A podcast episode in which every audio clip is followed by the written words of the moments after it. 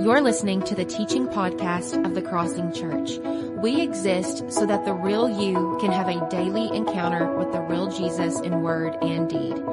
For more information about our church, visit crossingparagould.com. Clearly, all of you in here today didn't get the message that today's topic is self-control. Uh, I know that's probably not the sexiest of all the fruit of the spirit. You know, like let's get let's get up today and talk about disciplined life. You know, uh, that sounds real exciting. Maybe you're like, uh, you know, you know, because we're in this series, we're wrapping it up today. The penultimate fruit of the spirit, self-control. Yeah. You may be like uh, Pink Floyd, you know, like we don't need no self-control, right? Or like uh, Sonic lately, uh, they've got these new things. Uh, what what is that thing called? It on the screen. I can't remember what it's called. Do we have that? Okay, here it is. Yes. What are these things called? Sonic Blast. Yeah, that's right. Now's not the time for self-control. You know what I'm saying? I need three of those. Yes. You may be like that. But here's the thing. Um, every day, every hour, in fact, this very moment, like while you're hearing these words, there are dark, evil forces that are seeking to penetrate your very soul and destroy your life. Like that's right. Like Satan, the destroyer, the thief, the liar, the one who when he speaks lies, he's speaking his native tongue. He comes to steal from you, to kill you, to destroy you. He wants to ravage your life. He wants to steal your joy. He wants to undermine your hope in Christ. And his forces are constantly testing the defenses. They're poking at the wall. They're looking for weaknesses, trying to find a way in. And here is the most terrifying part. He has an ally on the inside. There's a mole. And you know who it is. In fact, you look at him every morning when you look in the mirror. You are your own greatest enemy. And this is why, I'm sorry Sonic, but now is the perfect time for self-control. Because Proverbs 25, 28 says that like a city whose walls are broken through is a person who lacks self-control. When we lack self-control, all of our defenses are down and that enemy and his forces make their way right in. So to help us understand this type of self-discipline, this self-control that the Spirit wants to grow, that the Spirit is growing in us who are trusting in Christ, I want to look to our teacher. We need help from our teacher, which is the Lord Jesus. No, that's not me. The Lord Jesus. So let's look to Him. I want to go to Matthew chapter 26. Matthew chapter 26. We're drawing near to the end of the life of Jesus. Not drawing near, we're at it. This is it. Jesus knows what's, what's coming. He's about to go to the cross. But first he's going to go and wrestle with his father in a garden. Matthew 26 verse 36 says, Then Jesus went with his disciples to a place called Gethsemane. He said to them, sit here while I go over there and pray. He took Peter and the two sons of Zebedee, and that's James and John, along with him, and he began to be sorrowful and troubled. By the way, Jesus has perfect self-control, okay? And even when we have self-control, it doesn't mean that we're not going to experience trouble. And Jesus here is sorrowful and very troubled in his spirit. He said to them, my soul is overwhelmed with sorrow to the point of death. Stay here and keep watch with me. Going a little farther, he fell with his face to the ground and prayed, my father, if it is possible, may this cup be taken from me. Yet not as I will, but as you will. And then he returned to his disciples, found them asleep. Couldn't you men keep watch with me for one hour? He asked Peter. Watch and pray so that you will not fall into temptation. The spirit is willing, but the flesh is weak.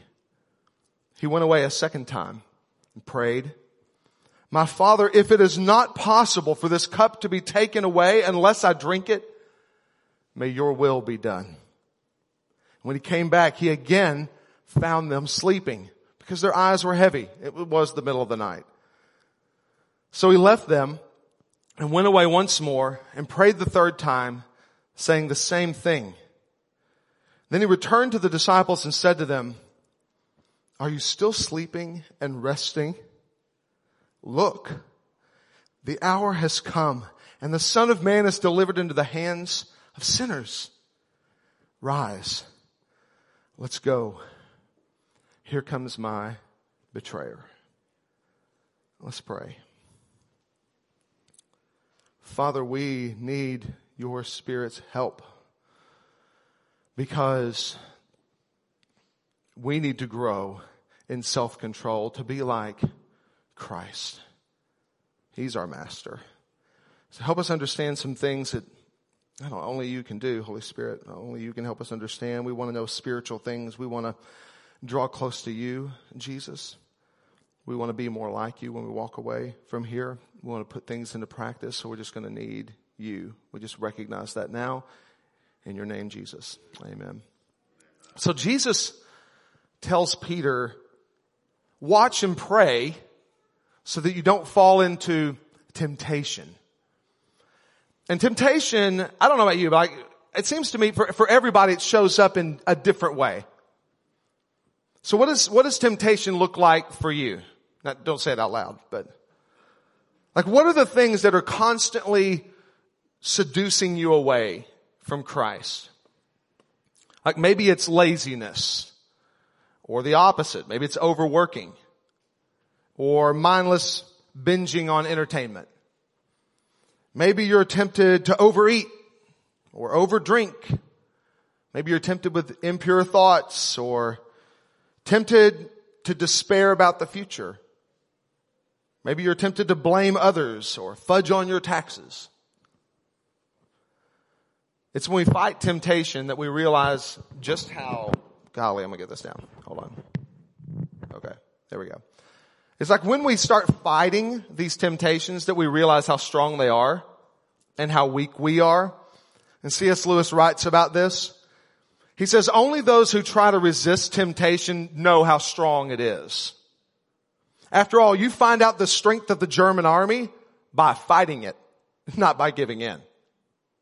A man who gives in to temptation after five minutes simply doesn't know what it would have been like an hour later. That's why bad people, in one sense, know very little about badness. They've lived a sheltered life by always giving in. We never find out the strength of the evil impulse inside us until we try to fight it. Amen. Which is why Oscar Wilde famously said, I can resist everything except temptation.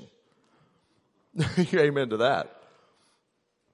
It's when we try to fight temptation or exercise self-control that we realize that the war is on. And maybe like me, you identify with Paul's words in Romans 7. I call it the do-do passage. Like, you know what I'm talking about? The things I want to do, I don't do. The things I don't want to do, that's what I do. I don't do the things I want to do and do do. You know what I'm saying? Yes.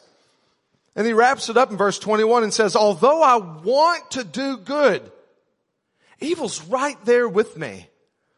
For in my inner being, I delight in God's law. Like, yes, God, amen, I want to do it. But I see another law at work in me. It's waging war. Anybody else feel like that? Anybody else feel like there is a war constantly going on inside you? So self-control is an issue for all of us. It's a pretty serious one. In fact, over the past few years, we've seen headline after headline of public figure and I hate to say Christian leaders who've had mo- deep moral failures. Some of these people I've looked up to. I've read their books, watched their talks, listened to their podcasts. I wanted to emulate their lives. And not only did they end up giving into temptation, but they hurt a whole lot of people in the process. How, how do you get to that point? Or better yet, how do we avoid doing the same? So in the passage we just read a few minutes ago, Jesus is praying in the garden and it's building up to the most stressful point in Jesus' life. Luke's gospel records that Jesus, while he's praying, is literally sweating great drops of blood. Like Luke, the medical physician here, describing a medical condition where the stress is so great that capillaries literally burst and that blood mixes with sweat. He is stressed. And it's in moments of stress, you know, when we're tired, that we're most vulnerable. Last week, I went, I went with a group of students to Myrtle Beach for beach camp. And I was a little stressed before we left because, well, one, anything like that's always stressful. Okay, just it is. It's stressful. You're trying to, you know, it's like herding cats sometimes. You know, you got uh, 30 teenagers or, well, 25 teenagers, you're trying to, you know, get them all the same place safely. That can be a little stressful. And not only that, but we go to pick up our two rental vans in Jonesboro. And, uh, we're supposed to have two 15 passenger vans. And when we get there, there's only one available. We've already paid for two. You know, we're ready to go. It's a day before we leave. You can't find one. You've got to reserve them like three, three to six months out. And so we're like, what are we going to do? Well, anyway, so I come up with this brilliant plan. I'm going to take, uh, a, we're going to rent a minivan because I had a minivan that'll hold seven. And then I've got a, uh, I've got an expedition that seats eight. Granted, it has 200,000 miles and granted the, uh, timing chain's loose and it's knocking, but you know, it'd be fine. My wife even told me, she's like, Barbara, do you really think this is a good idea? I'm like, yeah, well, I wasn't, believe me, I wasn't like, this is a great idea. This is what we should do. I honestly was feeling like, what are we going to do? You know, we got to pull a trailer that has our uh, luggage in it. We'll take it. It'll be fine. I prayed about it. You know what I mean? The Lord will take care of it. I got some faith, you know? So anyway, uh, we're a little stressed because we're, we're on day two of our trip. We've stayed the night in Atlanta. We're on day two. We've made it now. We're in South Carolina. We stopped for lunch at a Chick-fil-A. God bless them. And uh, after we get done, while we're eating, you know, I've got the door open. We're all eating in the cars because we're in a hurry to get there. The beach is calling. And, uh, but not only is the beach calling, I open the door and I hear something else calling. It's my motor. It's rattling really good. And I'm like, uh, it'll be fine, you know. We close the door and we head off. And as I'm hitting the gas, you know, it's like, you know, really trying to go. I'm like, boy, help us Lord, you know. So stress is rising. Anyway, we get a couple miles down the road. I'm hitting 70 miles an hour now. I'm like, that's going to be fine. Well, then my oil, oil gauge or whatever just poof falls over. The engine dies. I pull over to the side of the road. Got the flashers on. Now you talk about stress. You're on I-20, I-20 or whatever. Cars zooming by. You're in the middle of nowhere. There's no, no towns nearby.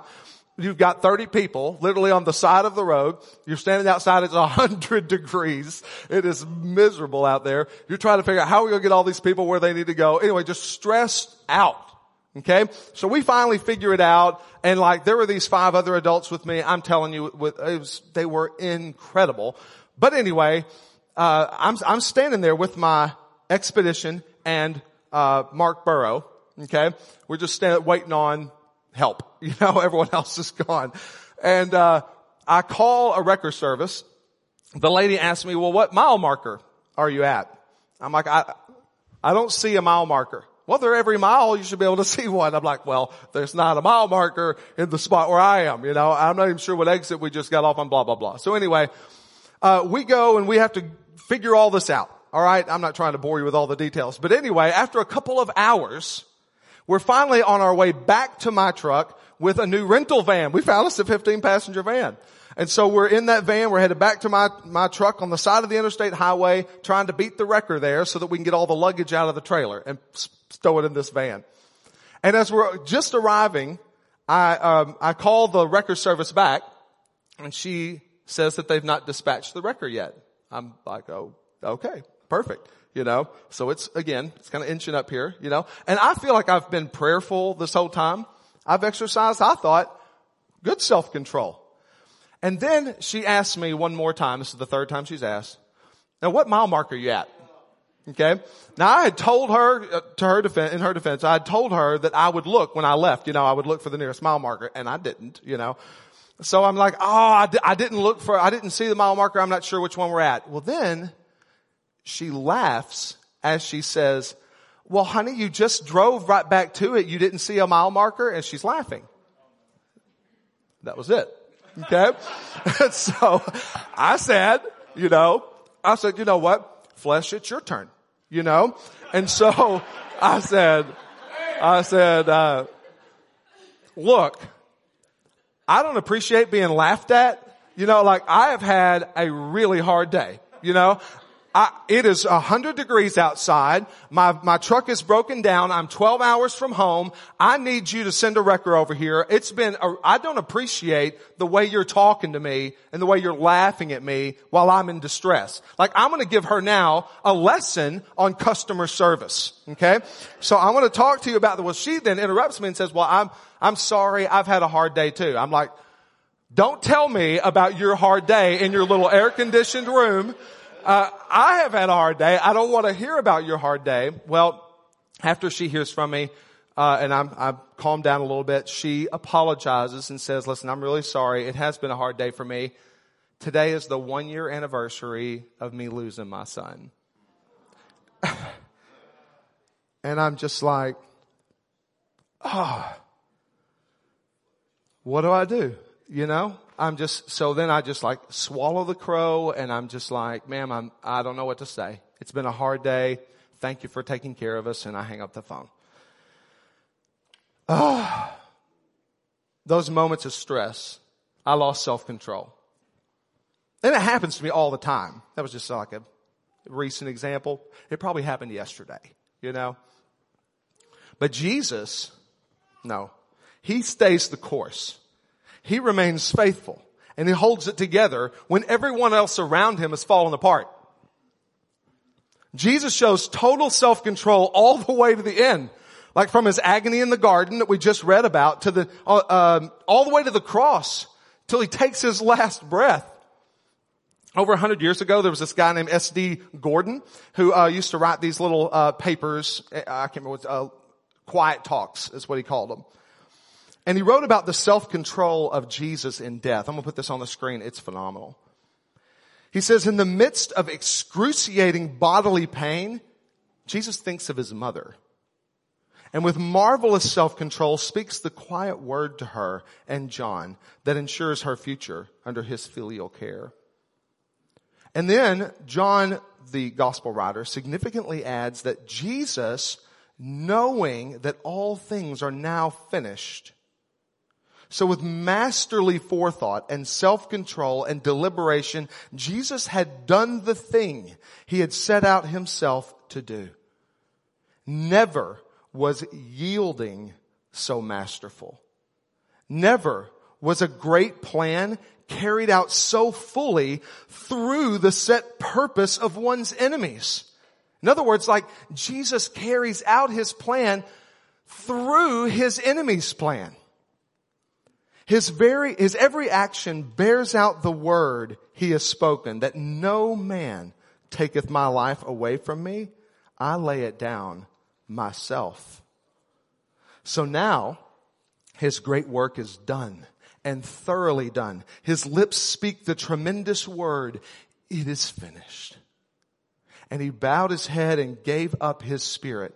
It was his own act the self-restraint was strong upon him till all was done that was needed for the great purpose in hand. Then his head is bowed.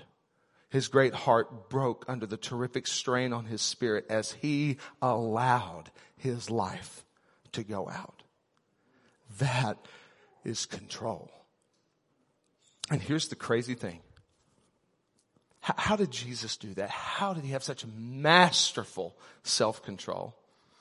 Well, if you read through Luke's gospel, he makes it abundantly clear over and over and over that Jesus walked by the Spirit. Through the Spirit's power, Jesus accomplished what he had set out to accomplish. And here's the crazy thing.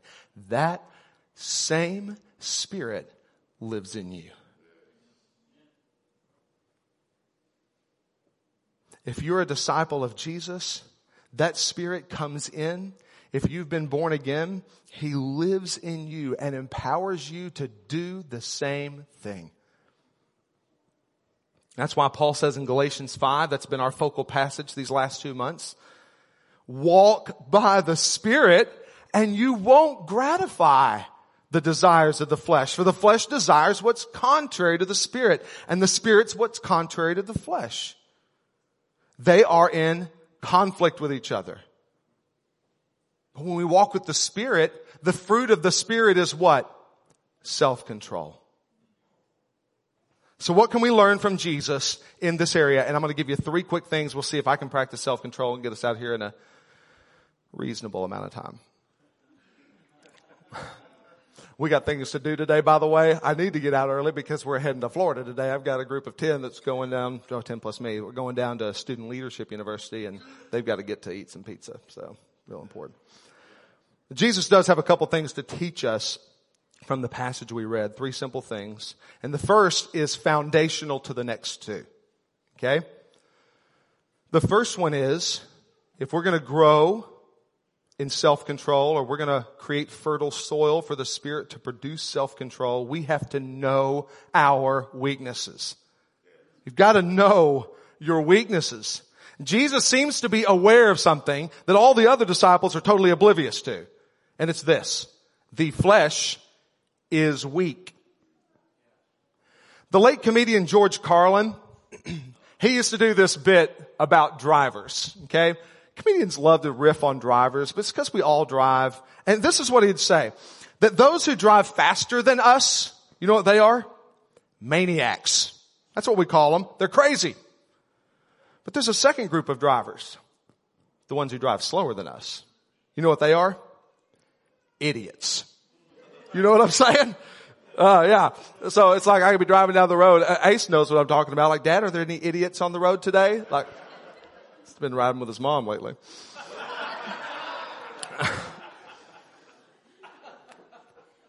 so it's funny. But the presumption behind this is that me, I drive exactly the right speed. Everyone should drive my speed. Those people who drive too fast, they've got it wrong. Those who drive too slow, they've got it wrong. And so often like I live with that attitude with regards to the rest of my life. They've got it wrong. And they haven't got it right either. But me, I'm living just right. And this is crucial when it comes to self-control. So you might want to, I want to tune in, lean in a little bit here. That nearly all moral failure begins with self-deception. Pride comes before the fall. So when I'm thinking I'll drive just the right speed, I would imagine that there are very few people in this room who are thinking to themselves, you know what? I'm looking for a good way to sin. I'm going to fail. I'm going to find me some way to mess up. You know what? I think I'll cheat in this area later today. The disciples are the same way. In fact, literally one verse before where we picked up in our reading today, Peter tells Jesus that even if I have to die with you, I'll never disown you. And all the other disciples like, yeah, yeah, yeah, me too. But by the end of the very same chapter, they've done the very thing that they vowed that they would never do. And I look at them and I'm like, losers. And then when the Spirit gets hold of me, I'm like, hey, Robert, that's you. 1 Corinthians 10, 12 Paul says, if you think you're standing firm, be careful. Be careful that you don't fall. So the key to self-control is knowing that the flesh is weak. And being aware of our weakness is going to help us with the next two things, and we'll go quick. And they are to watch and to pray. So let's look at the first one. Watch. So we've got to know our weakness. Secondly, we've got to watch. Now in the Old Testament, a watchman would be someone who stood on the walls of a city. Like all these cities, they had great walls around them. That's how the city was protected from outside invaders. It's why the, the, uh, the writer of the proverb uh, uses that language, you know, like a city with its walls torn down. Because that, that's a vulnerable city. But on top of these walls, they'd put watchmen up there and they'd try to spot enemies off in the distance so that they could guard against them. And that's how we ought to live when it comes to temptation. Did you know that research shows that within a single day, you and I spend about three plus hours a day resisting temptation? Like I'm not, I'm not going to eat that. I'm, I'm going to hold my tongue there and I'm going to not say what I really think deep down. But what happens is over the course of the day and our energies get used up, we feel a little depleted. Many of us will find ourselves more vulnerable to temptation in the evening, right? Like when we're weaker, we're more tired. It's why, the same reason, it's why a lot of young couples, they'll bicker more often when kids come along. You, have you ever heard someone say like, uh, yeah, you know, like, er, maybe you've had this thought, like, man, our marriage is kind of struggling, you're newlywed, you know, man, marriage is kind of struggling. I've got the great idea. This will bring us together. Children. You know, that'll fix, that'll fix it. Let me tell you something. If, if, if there's trouble in the ranks like that, kids may not be the, the best thing to bring in to, to solve it. You know, they're, they're a blessing, but they ain't gonna solve that problem, okay? Uh, they're gonna put a big spotlight on that, okay? So maybe right now you want to stand on the walls of your life and start identifying some areas where you feel vulnerable to the enemy's temptation. So what would it look like for you to be a watchman in that way? Like for some people it could be, okay, like on, on laziness. It could be like a simple thing like placing your alarm clock on the other side of the room, you know, so you don't hit snooze a hundred times in the morning, although Alice and I do appreciate you hitting the snooze a couple times. Some people, maybe it's putting the TV in maybe a less comfortable part of the house so that the more comfortable part of the house is maybe a place for reading or uh, spending time with the Lord or keeping healthy food around the house rather than zebra cakes. You know. So I'm going to give you a quick short list. We'll throw some of these on the screen. Uh, these are just some simple ways that you could put a watchman on the wall of your life. Okay. Number one, just begin with small things. Okay. Thinking like, man, I, I've really, this one area is like really out of control, but you know what? Start with a few small things like, you know, I'm going to take control of this one little thing, this one little habit. Secondly, clean your environment. Okay? This could be as simple, okay, now look, I'm preaching to myself. I found this list. Okay? I added a few things, but, uh, clean your environment, like clean your garage. Okay? Hello? C- clean your desk. Clean the house. Make a schedule and then conform to it. Like we tend to waste more time or not stay on task when we don't have a schedule wean yourself off of entertainment. Wean yourself off of entertainment. Number five, be on time. Be on time. Number six, keep your word. My wife was reminding me of this yesterday. Robert, you need to keep your word.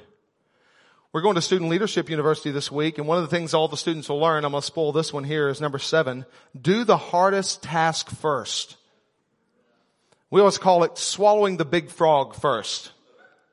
So if you had to eat a lot of frogs, which one do you want to eat first? The big one. So that the rest of them, not so bad, you know? Not as bad. I shouldn't have said not so bad. They're all awful. I've never even eaten a frog, so I don't know. Number eight, Finish what you start. Unfinished tasks sitting around pro- provide more stress, which provides less self-control. Number nine, practice self-denial. Okay, what we mean by this is like tell yourself no every once in a while. Why would we do that? To show yourself that you're still in charge. You know what I'm saying? Sometimes you just gotta say to yourself like, I really want another piece, but self? No. You cannot have it. You know what I'm saying? I'm in charge. You know what I'm saying? I really want to watch one more episode. No, you're not. You're going to bed. You know what I'm saying? Just tell yourself no. And then finally, ask your DNA for help. And by the way, if you're not involved in the DNA, please get yourself involved in the DNA. To do that, just get involved in the missional community. If you want more information on that, go to our website, crossingparagould.com forward slash missional communities, I believe. And we, we'd love for you to get involved in one. But a DNA stands for discipleship through nurture and accountability. And it's that, boy, that accountability is like placing literally, um, like posting a guard in between you and temptation. It was last night, by the way, um, I got a text from someone in my DNA, uh, who was laying out some things that they struggle with. Here, here are where I feel the weakest. And I really need you to pray for me in this area. And guess what I did? I stopped right there, and prayed for him in that area. So the Spirit wants to produce this fruit in our lives, but it is up to us to cultivate the ground. And everything I just listed right there, these are all things that anybody could do. Literally, you could do these things if you don't have the Spirit of God. In fact, people were writing about uh, self-control. It was considered a virtue before Paul ever wrote about it. Does this make sense? I mean, like the Greek Stoics were, were talking about self-control before Paul ever, ever said that it was like a fruit of the Spirit. You know, you could have self-control and not be a Christian. You could accomplish more. You could, uh, you'll be more productive. You'll be more successful. All this is true. You don't even have to follow Christ for that to be true. So there is, however, more to this type of self-control that the Spirit's wanting to grow in you than just like, hey, I want to be more productive, be more disciplined, and be more successful. And that leads us to our third thing. So we want to first, we want to know that we're weak. Okay. We want to know our weaknesses. Number two, we want to watch, keep it, keep on guard for those temptations. And thirdly, pray. He says, watch and pray. By the way, this is the most important of the three. I almost wish I wouldn't have put it third because I don't want it to feel like an afterthought. Because prayer is the most important thing. John Bunyan said it this way, you can do more than pray after you've prayed. But you cannot do more than pray until you've prayed. Pray often, for prayer is a shield to the soul, a sacrifice to God, and a scourge to Satan. So what we're really talking about here is connection to God. Like there's got to be a greater desire to overpower the desires of the flesh. Baskin Robbins, they are famous for their 31 flavors. Y'all know that? Okay. Well, you should. Anyway, uh, Baskin Robbins, 31 flavors. They actually have more than that now, but anyway, they still, uh, that's 31 flavors. Anyway, did you know that one of the flavors of Baskin Robbins is orange sherbet? Is anybody excited about that? Oh, okay. Well, all right. It's fine. You may not get this illustration. If you told me, Robert, don't you ever go into Baskin Robbins and order orange sherbet. It's a sin. Like, don't do it. You, you must never do it. You know what? I'd be like, no problemo. you know why? Because they also have chocolate chip cookie dough. You know what I'm saying? And as long as there is chocolate chip cookie dough underneath that glass, I promise you, I will never even be tempted to order a scoop of orange sherbet. I promise you. Okay. Why? Because there's a greater desire for some cookie dough. You know what I'm saying? And prayer, prayer draws my affections to Christ. You know what I'm saying? I fall more in love with Him the more I pray. And therefore prayer is the greatest the, the greatest thing we could do to cultivate self-control in our life. Because when, when, when my eye is fixed on God and I'm, and I'm, I'm walking closely with Christ and in step with His Spirit, and these temptations come along, it, it's no longer just willpower. You know, like speaking of willpower, I remember like being a teenager and when the, um, oh, this is how old I am. Uh, the, what is that mall? Wolf Chase Mall. It had just opened, okay, in Memphis. It's the old mall now. But, uh, over on I-40 Wolf Chase Mall, when you go down the escalator, it's still this way to this day. Does anybody know what's at the bottom of the escalator on the right? Anybody? That's right, Victoria's Secret, right there at the bottom. So when the youth group would go on our trips to Memphis, you know, and I'm a teenager, we all had this, we had a, we had a plan, okay? So we wouldn't fall into sin. We'd be going down the escalator and as we went down, we'd all do this. I choose Jesus. That's what we do all the way down. I choose Jesus. I choose Jesus. We'd walk by it. It was like a big joke, but it's just like, um, it was will, willpower, you know, and you're not going to make it on willpower. There's got to be a greater affection there than your affections for the things of this world. So, prayer draws us into a deeper intimacy with God and our affections for Him grow. You've heard us say it here many, many times. But you cannot expect to experience the life of Jesus and his self-control unless you're willing to adopt the lifestyle of Jesus. In other words, you can't expect to have the self-control of Jesus without the connection to the Father through prayer that Jesus practiced. So ultimately, true self-control is not about bringing ourselves under our own control, but under the power of Christ. So in closing, I want to, I just want to remind you because you may be sitting there thinking like, I really stink at this, you know, like I'm, fa- I'm failing all the time. But I do want to remind you that fruit growth in your life is slow. Fruit grows slowly. So if you're new to following Jesus, don't be surprised that you still lack self-control. However, fruit growth is also inevitable. It will happen. Now, if you claim to have been following Christ for 20, 30, 40 years, and you're still struggling with the very same things you were with at the beginning, some cause for some concern. Because anyone who has the Spirit of God and is walking in step with the Spirit, this fruit will grow in your life. Not overnight, but over time, you will one day like, I'm even on this, uh, experience that I had, you know, with the expedition or whatever. yes, I lost it at one point, but leading up to that was a pretty long deal. And I, and I, I do feel that like years ago, it wouldn't have lasted that long. You know what I'm saying? I feel there's been some growth in self-control in my life. So what do we do then when we fail? Or when the flesh does win out, like it did with me? Well, there's an old hymn written in 1863. It speaks about this, and I want to read to you some of the words. I think we put them on the screen. When Satan tempts me to despair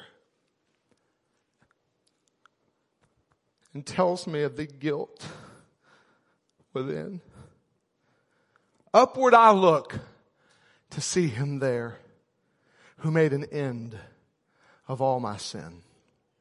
Because the sinless Savior died, my sinful soul is counted free. For God, the just, satisfied to look on Him and pardon me. So, with that being true, we can move forward with faith and we can watch God do what He does.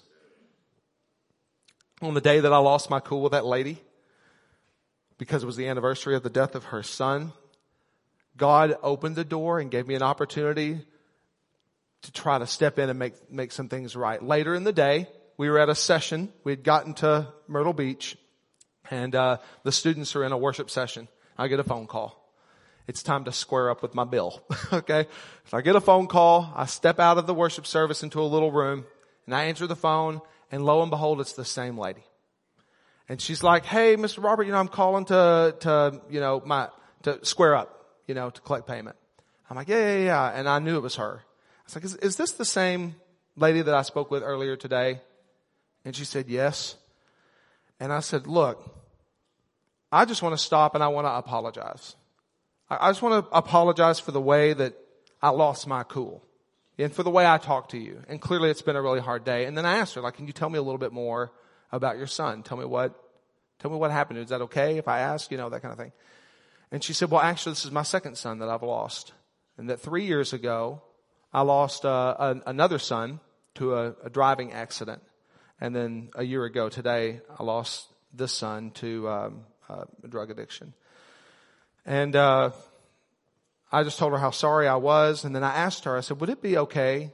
Uh, would this be too awkward? It would be okay if I just pray for you, you know, while we're here. And um, we both cried and, and just prayed together. And you know, the, the Lord somehow just provided an opportunity to, like, hey, Robert, I, I see you there. Like you, yes, you, you fell over. But like, hey, it's time to get up and we're just gonna, we're gonna move forward and continue to walk in faith. And I'm gonna walk with you. And guess what? Like Jesus didn't leave me there. You know what I'm saying? He didn't say, boy, Robert, you blew that. Like, see if I bless this trip. You know? He didn't do that. And he's not gonna do that with you. He's not gonna leave you down there. So when you fail, look to him because he took all your sin. Like all the shame for the times you fall into temptation and you lack self-control, he took all that shame upon himself on the cross. And that's why at the end of every service, we come to a time of communion.